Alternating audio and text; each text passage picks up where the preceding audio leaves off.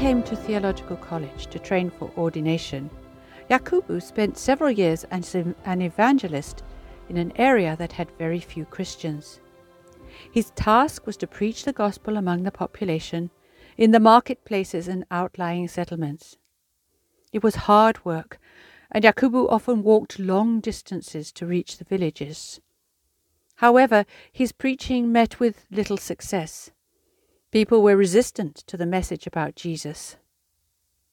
Eventually, the time came for Yakubu to leave and start his theological training.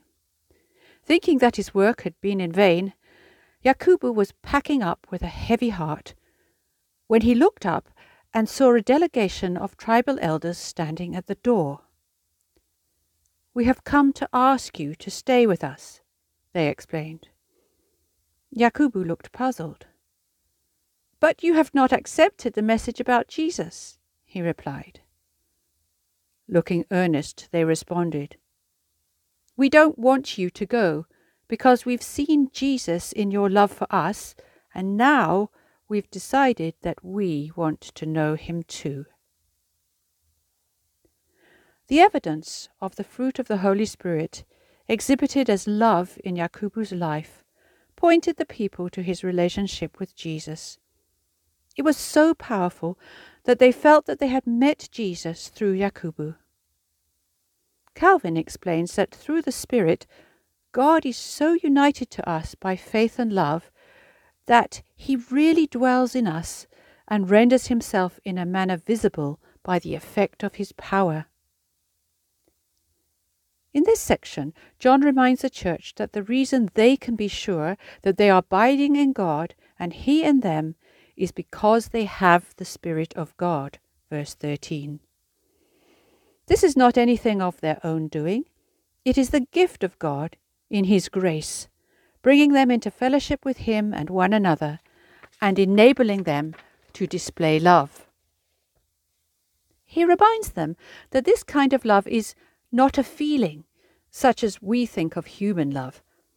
Rather, it is a sacrificial love that is based on historical truth. Verse 14.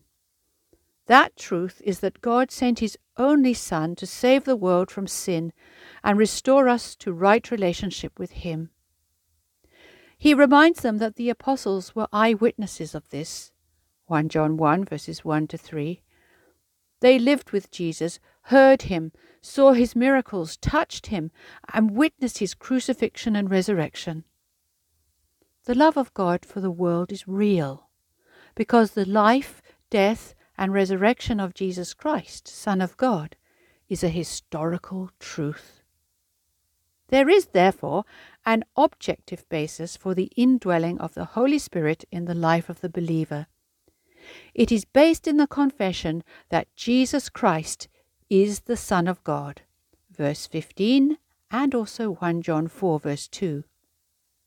This is the doctrine of the Incarnation, that the Son of God took on human flesh and suffered and died on our behalf without in any way undermining his divinity. He alone is able to save completely, Hebrews 7, verse 25, and bring us back into fellowship with God. The truth, therefore, brings assurance.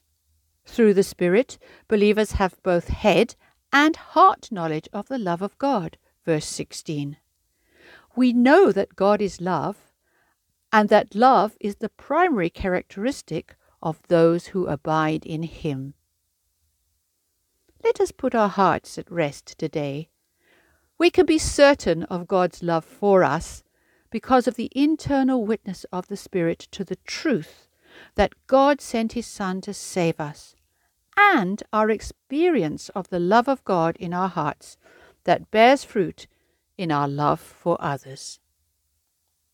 Let us pray. John 15, verse 13 When the Spirit of truth comes, he will guide you into all truth. Heavenly Father, we thank you for the gift of the Holy Spirit, who guides us into all truth and sheds the love of God abroad in our hearts. Help us this day to abide in you in the power of the Spirit, to be confident in your love that is manifest to us in the sending of your Son into the world, and to display your love in the way we love others.